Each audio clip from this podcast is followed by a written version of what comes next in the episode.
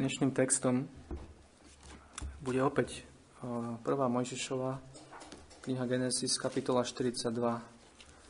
Som premyšľal, že by som už išiel do kapitoly 43, ale v kapitole 42 je jeden verš, ktorý si myslím, že by sme mali ešte otvoriť a mali by sme sa bližšie pozrieť tým pádom znova na túto kapitolu ako celok, ale už so zameraním na tento konkrétny verš a je to verš 36, eh,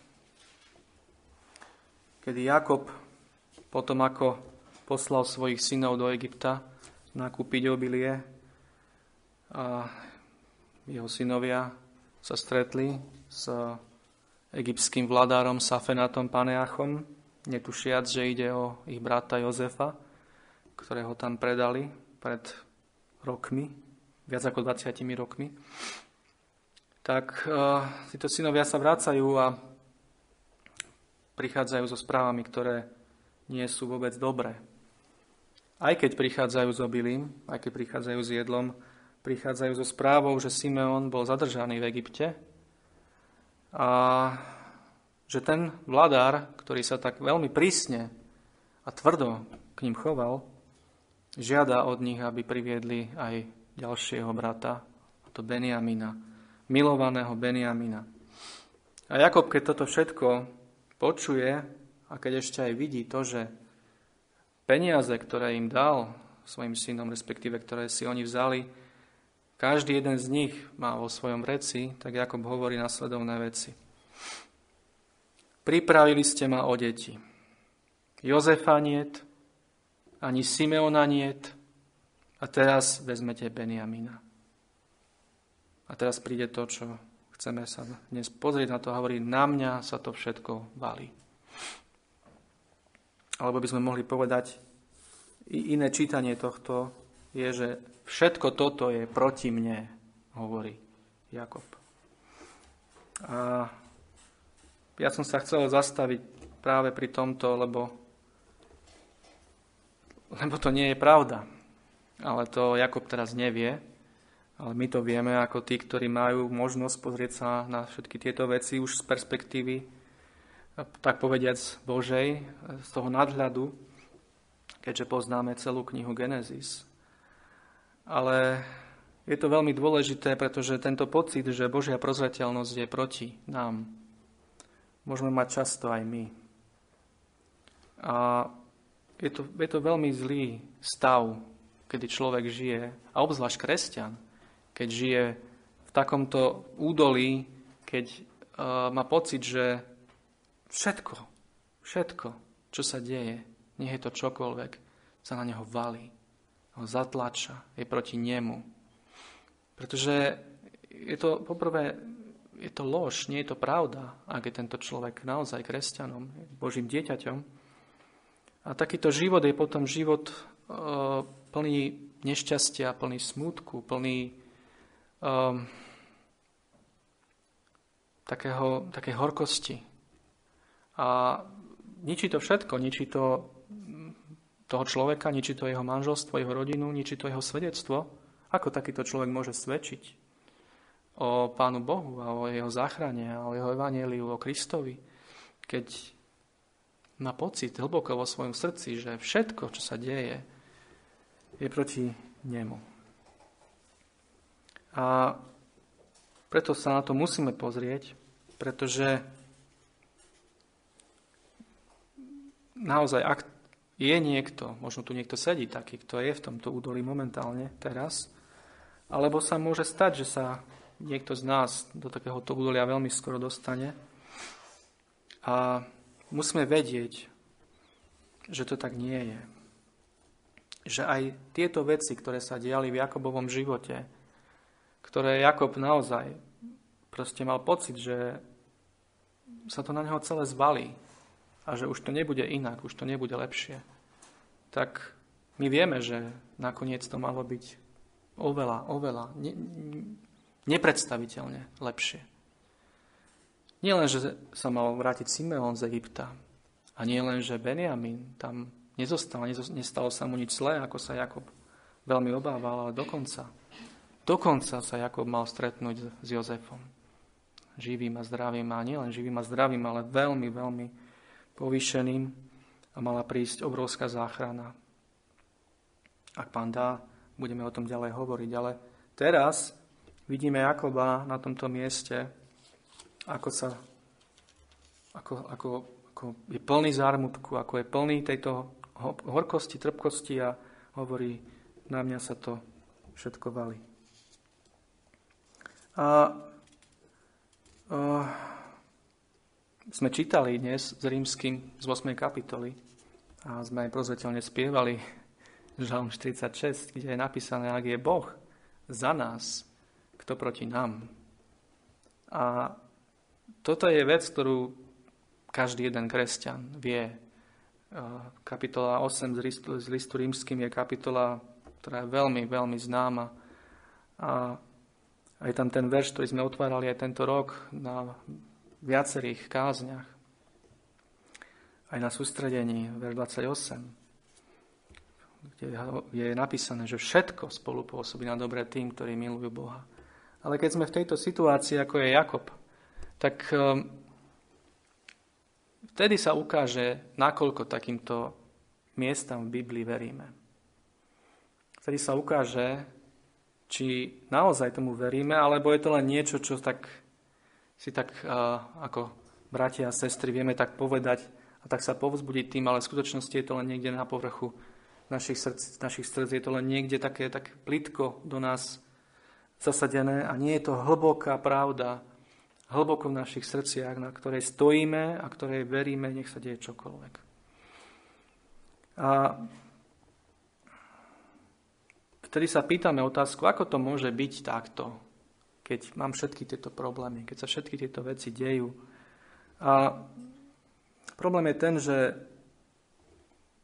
poprvé v týchto situáciách veľmi rýchlo zabúdame na všetko to dobré, čo Boh eh, pre nás urobil predtým keď sa dostaneme do tohto údolia, veľmi sa nám zúži perspektíva a zrazu ako keby je všetko orezané len na to, na to, na to, na to nepríjemné, na to ťažké, na to, ne, na to, na to veľmi utláčajúce a dláviace. A všetko to, čo bolo predtým, to nádherné a krásne, čo sme prežili a čo nám Boh dal, to jednoducho ako keby neexistovalo. A ďalšia vec, prečo takto zmýšľame, je, že a to je, to je to, čo Boh aj nám ukazuje a to, čo chce zmeniť, je to, že stále máme veľmi vysoký pohľad na seba. Myslíme si, že si zaslúhujeme lepšie ako to, čo sa nám deje. A nie je to tak. Nie je to tak. Ako hriešnici, ktorí sme mnohí roky kráčali v strašnej vzbure proti Bohu, s nezaslúhujeme nič. Nič dobré. A to všetko dobré, čo nám Boh dáva, je, je obrovská milosť od Neho. A ani Jakob si nezaslúžil nič. Ale Boh dokonca aj v tomto nádherne konal nie proti Jakobovi, ale pre Neho a za Neho. Ale Jakob to ešte nevidel. A tak to, čo tu vidíme eh, v tejto kapitole, um, dnes, že by sme sa chceli zamerať na, na, na, na to, minule sme si hovorili o tom, ako sme boli zameraní na, na Jozefových bratov. Na to, ako Jozef skúšal svojich bratov uh, rôznymi skúškami, pretože chcel zistiť, v akom sú stave. Tak uh, ako keby sme sa pozreli na to, čo môžeme očakávať, keď sa po, pozrieme iba na človeka či už uh, uh, v zmysle pomoci, alebo v zmysle toho, uh, keď veľmi chceme, aby niekto sa obrátil, alebo aby niekto našiel Pána Ježiša Krista. Keď hľadíme len na človeka, keď hľadíme len na to, čo sa deje v živote nejakého človeka, alebo v našom živote, len na nás a na, na seba alebo na druhých, tak jednoducho ten pohľad je veľmi temný, ako sme videli minule. Jednoducho tí bratia uh, neprešli týmito testami. A bolo to veľmi, veľmi smutné. Ale to neznamená, že Boh v týchto bratoch nič neurobil. To neznamená, že sa nič nestalo na tej prvej ceste do Egypta. A na to by sme sa práve dnes chceli pozrieť, čo Boh, čo Boh robil v tomto všetkom. Ako Boh musel konať ako Boh konal v srdciach týchto mužov, aby ich priviedol tam, kde Jakob chcel, aj kde my túžime byť ako kresťania, kde túžime byť, aby boli naši, naši blízki a naši blízni, ktorí nepoznajú pána. A tak e, sa pozrieme na to, aby ako pán e, v týchto mužoch prebudil vínu, poprvé, ako v nich vyvolal bázeň a ako v nich vypôsobil zármutok. A budeme sa na to pozerať práve v tejto kapitole. A tá otázka je, že či je Božia prozreteľnosť proti nám, keď tieto veci sa dejú a keď toto sa deje v nás, keď sa v nás prebudza vina, keď v nás je vyvolaná bázeň, keď sa začneme báť a keď v nás je vypôsobený zarmutok, keď začneme byť veľmi zarmutení a žialiť. Či je to proti nám, alebo je to za nás a pre nás. Takže poďme sa pozrieť na Jakoba a na to, čo Jakob tu tvrdí.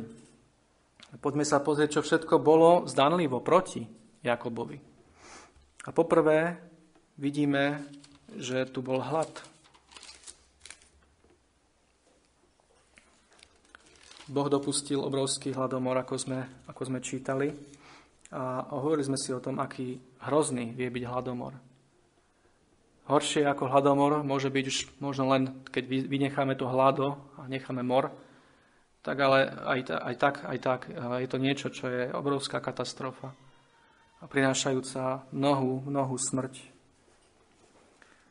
Potom ďalšia vec, ktorú Jakob mohol vidieť, ktorá je proti nemu, jeho, bol jeho žiaľ. Keď e, sa pozrieme do kapitoly 37, tak uh, môžeme vidieť, čo Jakob povedal.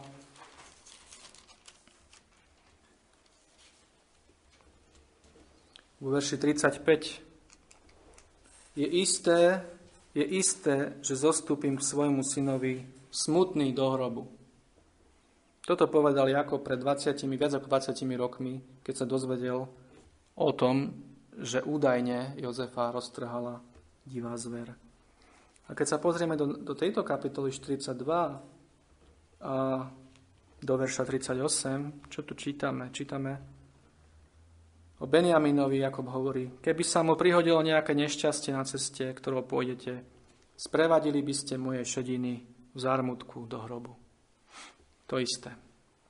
Tento muž už viac ako 20 rokov sa nedal utešiť. Je plný žialu, zármutku a žiali za Jozefom. A, a jednoducho ten takýto život nie je, nie je dobrý život. Nie je to život, ktorý by sme mali žiť. Ale Jakob je v tomto stave a takto už 20 rokov smúti. A ďalšia vec, ktorú Jakob môže vidieť ako vec, ktorá je proti nemu, je jeho vlastné zlyhanie. Keď sa pozrie na svoju rodinu a na seba, vidí, že jeho rodina je, je plná hriechu. A cíti, že on za to nesie hlavnú zodpovednosť ako otec, ako hlava tejto rodiny.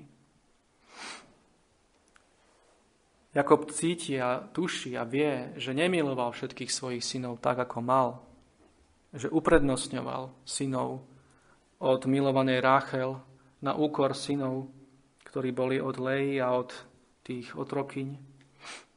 A choval sa k ním zle, môžeme to vidieť aj na začiatku tejto kapitoly 42, ako, ako, ako jednoducho, prečo hľadíte jeden na druhého? Odídite tam dolu a kúpte nám. Hovorí so svojimi synmi tak, tak neláskavo a, a hrubo. A jednoducho Jakob nie je a vie, že nebol takým otcom, akým mal byť. A cíti to veľmi teraz v tomto stave. Na druhej strane jeho synovia tiež neboli žiadni anieli. A nemôžeme to všetko samozrejme zvalovať iba na Jakoba. A čo môže vidieť Jakob, keď sa pozrie priamo na nich? Vidí Rubena. Vidí Rubena, syna, ktorý cudzoložil s jeho vlastnou konkubínou, manželkou, môžem povedať.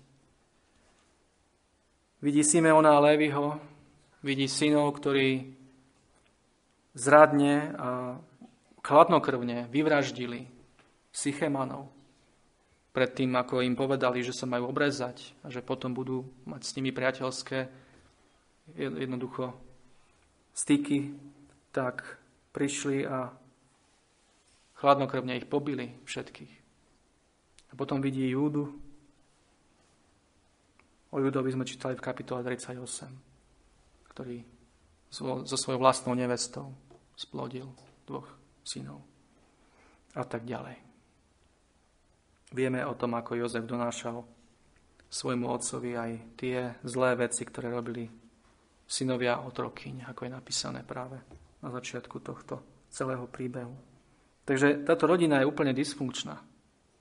A je to rodina, ktorá má byť budúcim Izraelom, Božím ľudom, ktorá má byť rodina exodu a ďalších kníh Mojžišových. Toto je rodina, ktorú Jakob vidí teraz na tomto mieste. A preto táto rodina potrebuje hlboké pokánie, potrebuje hlboké prebudenie. Viny, bázne a zármutku. A aj my možno toto môžeme vidieť. Niečo z tohto. Môžeme to vidieť na sebe, môžeme to vidieť v našich rodinách, môžeme to vidieť v našich širších rodinách, môžeme to vidieť okolo seba a sme z toho znechutení, sme z toho zarmutení, sme z toho zničení. Zúfame si z toho. Ale je toto všetko v skutočnosti proti nám? Nie. Pretože práve týmto všetkým nás Boh privádza k sebe. A tak Bratia prichádzajú do Egypta, na miesto, kde predali Jozefa. A to sú prvé pocity viny, ako sme hovorili, ktoré sa v nich prebudzajú. Táto vina v nich driemala viac ako 20 rokov. Bola to vina, ktorá tam bola, ale ktorá dokazovala, ako sme hovorili minule, len to, že nie sú úplní psychopati alebo sociopati. Psychopatia a sociopatia, ako viete, je stav, kedy človek jednoducho je úplne mimo akýchkoľvek pocitov viny alebo nejakého súcitu. A jednoducho je to, je to úplný, je to, je to stav, ktorý Biblia opisuje ako mm, zatvrdenie do, bez, do bezcitnosti alebo úplné vypálenie, vypálenie svedomia. A tak títo bratia nie sú v tomto stave a cítia túto vinu, ale tá vina je hlboko, hlboko zatlačená ako, sme, ako, sme, ako Apoštol Pavol píše v liste rímským, keď sa táto vina prebudza, tak tí, ktorí ju, ju cítia, že sú viny proti Bohu, tak ju utlačajú, ju, ju potlačajú neprávosťou ďalšou. A takto to robili aj oni. No ale teraz ich Boh privádza prozreteľne. Bo hovoríme o Božej prozreteľnosti. Prozreteľne ich privádza do Egypta a práve na to miesto, kde Jozefa predali. A čo títo muži, ktorí sa možno rozprávali počas tejto cesty o tom, že a, ideme do Egypta, no. A kto vie, čo si hovorí na tej ceste? Ale to, čo nepredpokladali, absolútne, je to, že sa okamžite, keď tam prídu, stretnúť práve s tým, ktorého tam predali. A to, čo vôbec absolútne nepredpokladali, je, že sa mu poklonia že sa sklonia pred ním presne tak, ako bolo predpovedané skrze Jozefove sny. A v tomto môžeme vidieť, že Boh pamätá na svoje sľuby, pamätá na svoje slovo a pamätá na každý jeden jediný hriech. Boh vidí každý jeden hriech a my musíme ísť k nemu s každým jedným hriechom, ktorý je nám známy. Pretože pred Bohom neskrieme absolútne nič. A je úplne absurdné si myslieť, že je to možné. A tak poďme k tomu prvému bodu, ktorý sme hovorili, že, že Boh vo svojej prozreteľnosti prebudza v týchto mužoch vinu. Poprvé e, je tu veľká núdza, ktorú cítia títo muži. Prichádza hlad, ako sme hovorili. A je to naozaj to, čo Boh robí. Zvyčajne, keď chce Boh prebudiť hriešníka k životu, musí takýmto spôsobom konať, pretože inak my ako ľudia, ktorí sme takýmto spôsobom poznačení hriechom a úplne ním presiaknutí, inak nedokážeme pochopiť, že sa potrebujeme pozerať niekde úplne inde, ako sa pozeráme. Boh nám musí zobrať často aj tie úplne najzákladnejšie veci, preto, aby sme sa pozreli na Neho. Aby sme sa pozreli na svoj hriech. Aby naše svedomia citliveli a aby naše srdcia boli obmekčené. Teraz otázka je, išli všetci desiati. Prečo išli všetci desiati? Lebo všetci desiati boli vinní. To, čo tu vidíme, nie je uh, niečo, niečo, čo nie, nie je vec náhody. Jednoducho Boh tu koná vo svojej prozrateľnosti tak, aby všetkých týchto desiatich mužov priviedol na toto miesto. Pretože uh, môže, môžeme, keď sme čítali tu, tento text minule, a keď ste si ho možno čítali aj potom, ste si mohli klásť otázku, prečo Jozef s nimi takto jedná? Prečo, prečo to robí celé? Sme hovorili, že mohol sa im pomstiť. Mohol okamžite ich zatknúť a popraviť. Alebo mohol úplne emočne vzplánúť a, a rozbehnúť sa k ním a dokonca sám seba obviňovať z toho, čo sa stalo a povedať, nie, ja, vy ste, ja, ja som vás provokoval, ja som proste robil tieto veci, ja som vám hovoril o svojich snoch a nosil som ten plášť pred vami, čo mi otec dal a podobne. A bolo by to úplne pochabe, nebolo by to správne. Ale a sú rôzne odpovede na túto otázku, prečo to, prečo to Jozef robí, že chce len zistiť informácie o svojom otcovi a tak ďalej. Niektorí hovoria, že sa im dokonca chcel pomstiť, ale nič v tomto texte ani nenaznačuje, že Jozef koná z pomstichtivosti. Práve naopak. Ako uvidíme neskôr. A potom je tu aj odpoveď, že chceli títo bratia získať samozrejme, že chce zaopatriť svoju rodinu a tak ďalej, ale tá správna, jediná správna odpoveď je, že Boh vo svojej zvrchovanej milosti a prozreteľnosti takto privádza týchto mužov na toto miesto k Jozefovi, aby ich priviedol k hlbokému pokániu a obráteniu. Toto je tá jediná správna odpoveď, ktorú musíme povedať a s ktorou musíme ďalej potom pracovať. Takže čo všetko teda prebudzalo vínu v týchto mužoch? Hlad, potom to, že všetci desiati prišli na toto miesto, potom to, že Jakob nepustil s nimi Benjamina. Aj toto muselo píchať do ich svedomí a prebudzať v nich vinu. Jakob mal uh, svoje dôvody na to, ale jeho slova v nich určite fungovali. Jakob nevedel, že oni sú zodpovední za to, čo sa stalo Jozefovi. Ale predsa, to, čo im hovoril predtým, ako ich vyslal. A potom, ako chceli, aby išiel Benjamin naspäť s nimi, tak jednoducho to všetko v nich muselo vyvolávať obrovskú vinu. A potom prichádzajú k Jozefovi a Jozef sa k ním správa veľmi tvrdo a veľmi prísne. A prvá vec, čo im hovorí, je, že sú vyzvedači. A toto nie je obvinenie, ktoré je až také, možno pre nás také zvláštne, že prečo zrovna vyzvedači, ale treba vedieť, že v tom čase Egypt mal obrovský strach pred inváziou z východu a mm, neustále toto, toto, toto bola vec, ktorá, ktorá rezonovala v, tejto, v, tomto impériu. A tak obvinenie z vyzvedačstva nebolo niečo, niečo, niečo úplne neobvyklé v tom čase. Ale všimnite si, že keď čítame ten text, ako títo bratia prichádzajú k Jozefovi, tak Jozef neustále opakuje to, že sú vyzvedači. Neustále im to hovorí. To je, toto je to, čo vám hovorím. Vyzvedači ste. Vyzvedači ste. A toto je niečo, čo Jozef robí na jednej strane, aby získal od nich informácie a otvoril ich viacej.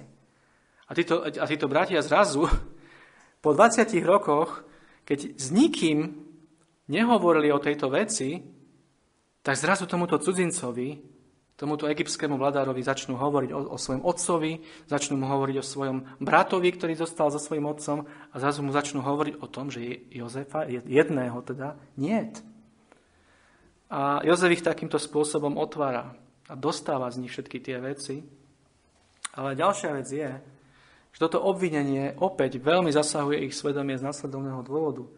Pretože, ako sme hovorili, Jozef bol kedysi ten, ktorý donášal, ako sme čítali, Jakobovi zlú povesť o jeho synoch. A my to nemáme v písme napísané úplne čierne na bielom, ale je možné a je veľmi pravdepodobné, že, že ako jeho bratia ho volali rôznymi menami, ako Snílek alebo majster snov, to vieme, to máme v písme napísané, tak je možné, že mu hovorili aj vyzvedač alebo špion že aha, znova ide ten za nami, ktorý na nás žaluje, ktorý žaluje Otcovi na nás, ktorý donáša na nás to, čo my robíme. A toto je niečo, čo Jozef robí a čo Boh robí skrze Jozefa v týchto mužoch, aby ich prebudil, aby prebudil v nich hlboký pocit viny. Jozef s nimi nakladá presne tak, to je ďalšia vec, ako oni nakladali s ním. To, že ich nazval vyzvedačom a to, že ich obvinil z tohto vyzvedačstva, je len prvá vec. Ďalšia vec je, že ich posadil do väzenia. Dal ich do jamy na tri dni a ako vieme, to isté oni urobili jemu. Oni ho hodili do jamy. Predtým, ako ho predali do Egypta. Takže takýmto spôsobom Jozef zasahuje ich svedomia 100 rôznych strán. Ďalšia vec, ktorú im Jozef hovorí, je, že sa bojí Boha. Predstavte si to, že títo muži, títo Hebreji, ktorí takmer jediní majú poznanie živého Boha, hospodina. A zrazu tu stojí pred nimi egyptský vládar, Safenat Paneach a hovorí im, ja sa bojím tohto Boha. Ako je to možné? Ako je to možné? Oni Boha ani nespomenú, keď si všimnete. Celý ten čas oni z ich úst nevidie až potom, keď e, otvoria, až pri Jakobovi, keď otvoria tie svoje vrecia, tak e, až potom spomínajú Boha prvýkrát, ale dovtedy vôbec. A Jozef im hovorí, ja sa bojím Boha. Títo muži sa neboja Boha. Títo muži žijú celý život, životy, ktoré sú životmi, ktoré jednoducho žiadna bázaň pred Bohom. A tu zrazu stojí pred nimi egyptian, ktorým hovorí, ja sa bojím Boha, toto robte. Potom prichádzajú verše 21 a 22. A tam už je vidno, že predsa len v týchto mužoch sa niečo udialo. A čítame tu. Vtedy vraveli brat bratovi, píkame spravodlivo, lebo istá vec je, že sme sa previnili proti svojmu bratovi. Lebo sme videli úzkosť jeho duše, keď nás upenlivo prosil a nepočúvali sme, preto prišlo na nás toto súženie. A Ruben im odpovedal riekol, či som vám nehovoril, nehrešte proti chlapcovi? Ale neposluchli ste. A hľa, vyhľadáva sa i jeho krv. A teraz je otázka, je toto už skutočné?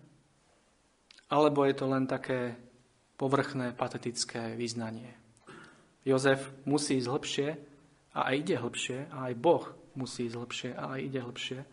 Ale minimálne, minimálne tu vidíme, že tá vina sa v nich prebudila. Veľmi jasne. Aj keď potom išli naspäť, aj keď tam Simeona nechali, aj keď všetky tie veci platili, že ne, neobstáli, ale predsa Nevracali sa naspäť bez akejkoľvek zmeny. Otázka len bola, či tá zmena je dostatočne hlboká na to, aby títo muži skutočne prišli k pravému pokániu. Ale to, o tom budeme, ak pán dá hovoriť až neskôr. Takže a, a bolo toto proti ním? Toto prebudenie viny? Vôbec nie. Je to, je to, je to obrovské požehnanie, ktoré dostali títo muži že takýmto spôsobom dospeli do tohto stavu prebudenia viny. Toto nie je ani proti Jakobovi, ani proti ním a ani proti nám, keď sa nám takéto niečo udeje. Keď Boh takto v nás prebudí vinu, je to na naše dobré. Otázka ale je, ako sme hovorili, je to podľa Boha? Je to ten zármutok, alebo respektíve tá vina, ten pocit viny podľa Boha, alebo je to len niečo, čo dokážeme zo seba potom striasť. A preto Boh ide ďalej. Boží nôž musí rezať hlbšie. Boh ako dokonalý chirurg reže hlbšie a prebudza v týchto mužoch potom strach. Alebo bázeň, môžeme povedať.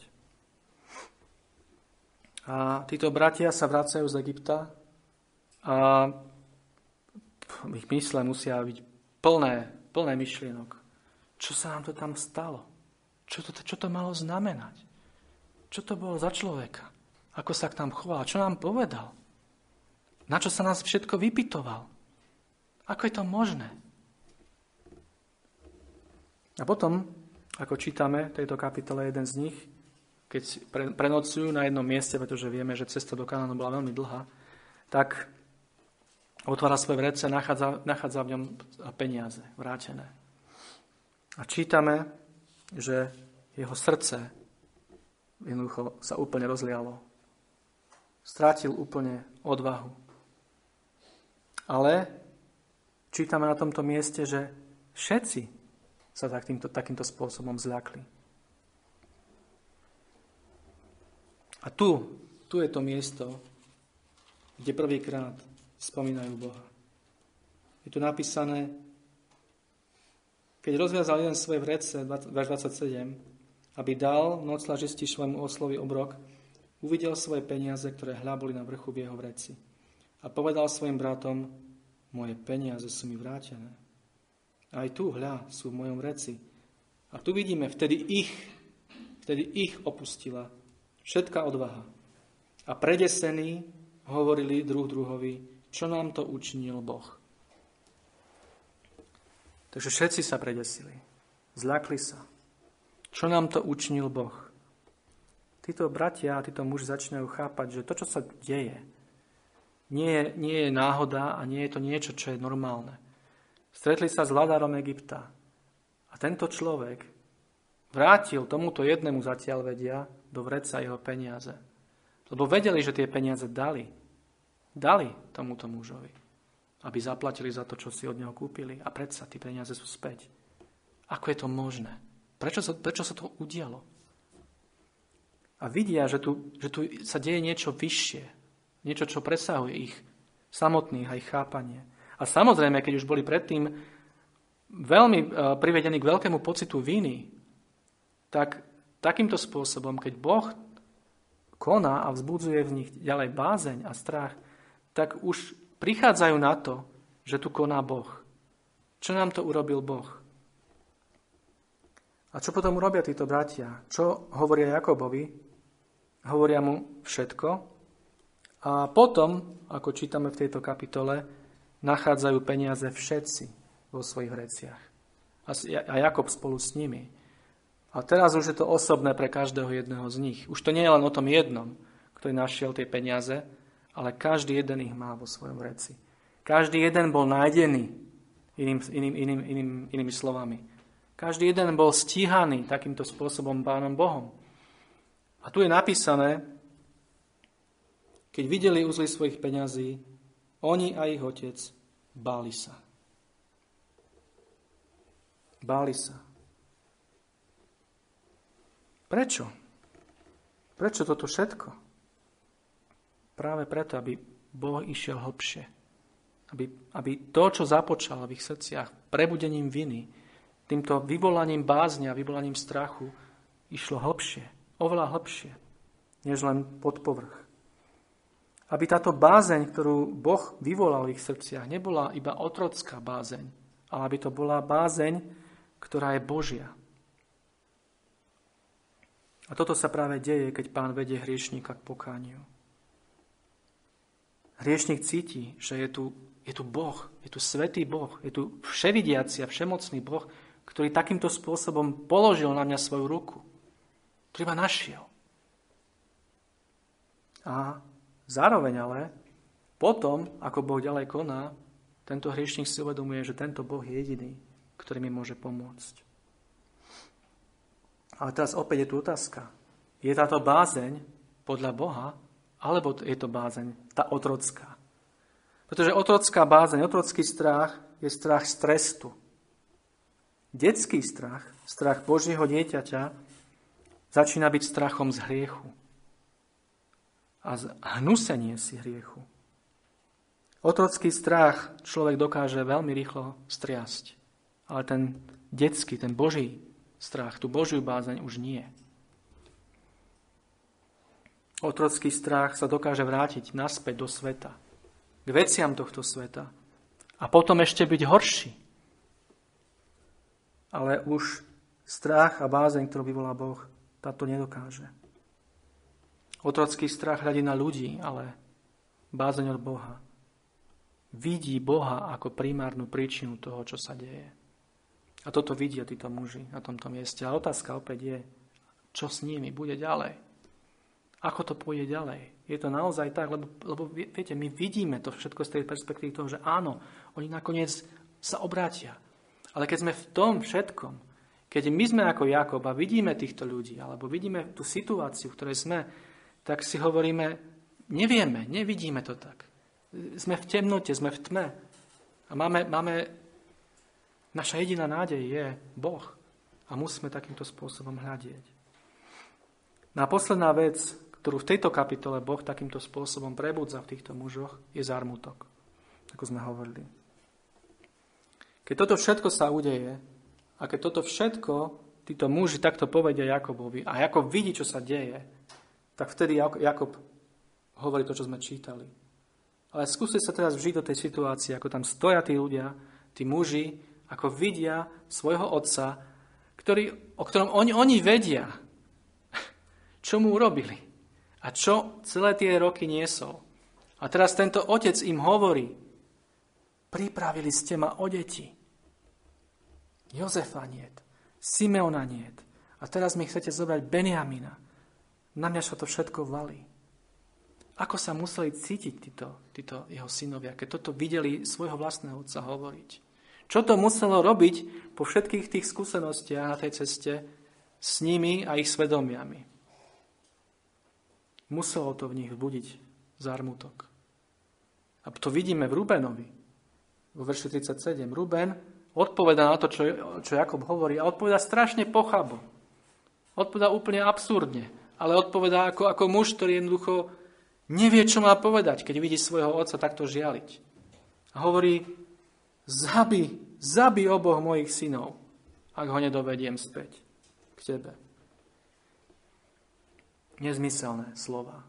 Bláznivé slova. Ale sú to slova, ktoré prichádzajú zo srdca muža, ktorý začína cítiť ten, ten, ten hlboký zarmutok, ktorý je nevyhnutný na to, aby, aby človek mohol dospieť k skutočnému pokániu. Každé jedno Jakobovo slovo muselo týchto mužov bodať priamo do srdca. Jakob ich tu ako keby priamo viní z toho, čo sa Jozefovi stalo. Hovorí Jozefa niet, Simeona niet a teraz mi chcete vziať aj Benjamina. A Jakob pritom nevie, nevie, že to boli oni, ale túžko na Boh. A títo, títo muži na nich sa to teraz valí. A oni musia sa cítiť. A čo, každé jedno slovo ich musí naozaj úplne triafať. Priamo, priamo do čierneho.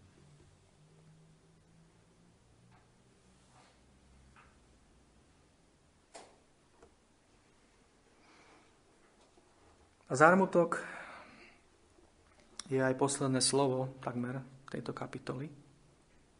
Ako sme hovorili, Jakob im tu hovorí, Sprevadili by ste moje šediny v zármutku do hrobu. A zármutok bude posledným slovom aj tvojho života. Keď nebudeš hľadať pána. Ak nie si skutočný kresťan.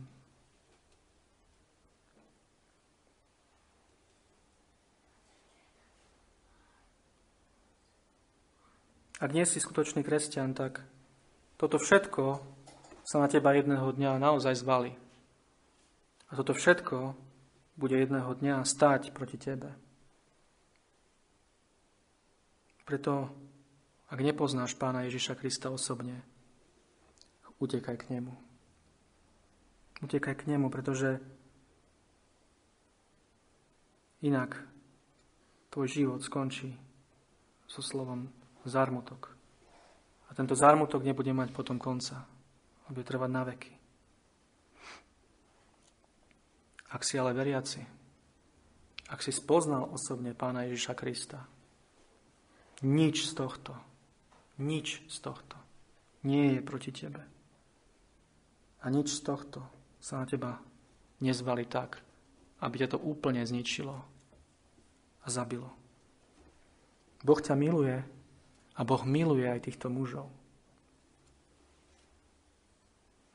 No aby nás a aby aj ich Boh mohol povýšiť, musí ich najprv a musí nás najprv ponížiť.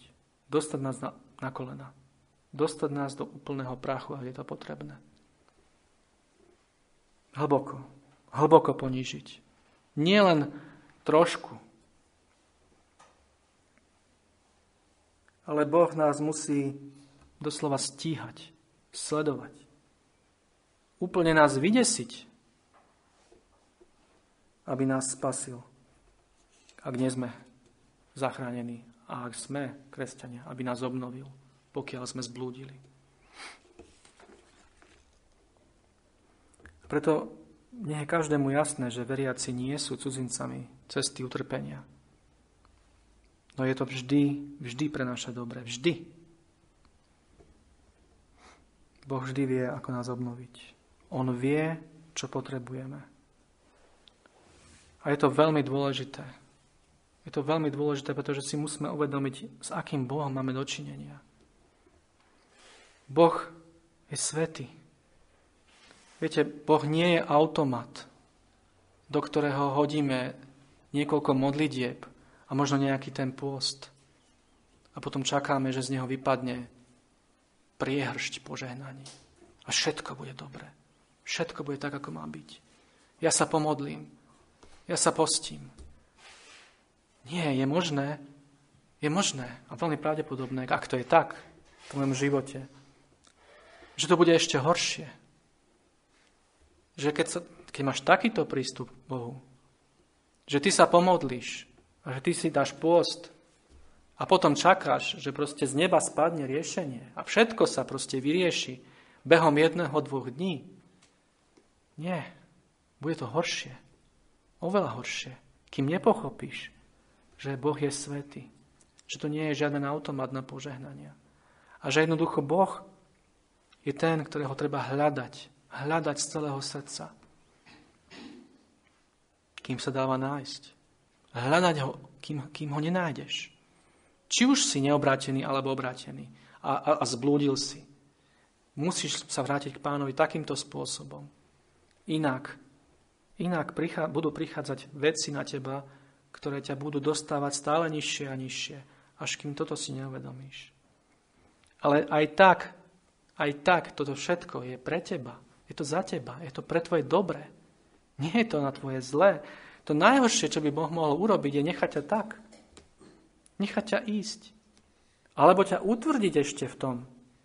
Práve tým, že vyleje na teba všetky tie požehnania, keď ty len sa takto pomodlíš trošku povrchne, pocitíš nejakú vinu, pocitíš nejaký zármutok, nejaký strach trošku, a dokážeš možno veľmi kvetnato opísať svoj stav. Ale nie je to, nemá to žiadnu hĺbku. Ne, neprejavuje sa to nejako ďalej. Nejde to nikam ďalej. To najhoršie, čo by sa ti mohlo stať, je, keď Boh ťa nechá ísť v tom. Ako vieme, to je ten najvyšší, najvyšší trest. Keď už Boh jednoducho neposiela svojho svetého ducha za hriešnikom, aby ho ďalej usvedčoval z hriechu. To je už bod, z ktorého nie je návratu, ako písmo hovorí. A toto sú a zda najdesivejšie miesta Biblii, keď o tom Biblia hovorí. Že už nie je možné obnoviť takého človeka k pokániu. A preto nezúfajme, keď sa dejú takéto veci v našich životoch. A ďakujme Bohu za ne. Ja viem, že je to ťažké. Ja viem, že je to hrozne, hrozne ťažké. Obzvlášť, keď naozaj už nevidíme východisko ako keby. Keď v našej rodine sa dejú veci. Možno manželka, alebo manžel, alebo deti, alebo blízky. Jednoducho robia veci, ktoré nás privádzajú do, blaz, do, do šialenstva až. Proste už nedokážeme to vydržať. A nevidíme nič. Nesmieme zúfať. Nesmieme zúfať. Musíme zobrať svoj kríž so všetkými pochybnosťami a otázkami. Pretože tma, v ktorej momentálne sme, ak sme, nebude mať posledné slovo. Amen.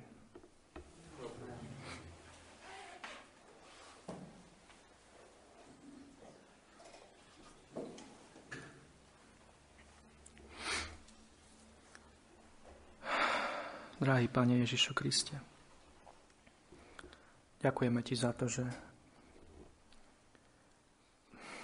Pane, Ty konáš predivne, ale konáš múdro, konáš sveto a spravodlivo a vždy dobre. My Ti ďakujeme, Pane, za to, že môžeme aspoň z čiastky vidieť toto Tvoje dielo. A Pane, veríme, že keď raz budeme s Tebou vo väčšnosti a keď raz budeme vidieť dokonale, vtedy pochopíme mnohé. A budeme ťa naveky oslavovať a chváliť za to, ako si konal. Aj keď teraz nerozumieme, Pane, aj keď teraz ideme ťažkými údoliami a dejú sa nám veci, ktoré, ktoré nechápeme. Pane, ďakujeme Ti za ne a prosíme ťa, aby si si ich použil na našu obnovu. Na to, aby sme boli pritiahnutí blízko k Tebe, ak sme veriaci. A na to, aby sme mohli byť zachránení, ak ťa nepoznáme. Pane Ježišu, prosíme ťa, zmiluj sa. Zmiluj sa nad nami a daj nám tento pohľad na Teba, ako na toho, ktorý budeš mať posledné slovo. A kiež to posledné slovo je pre nás slovo Poďte ku mne. Poďte ku mne.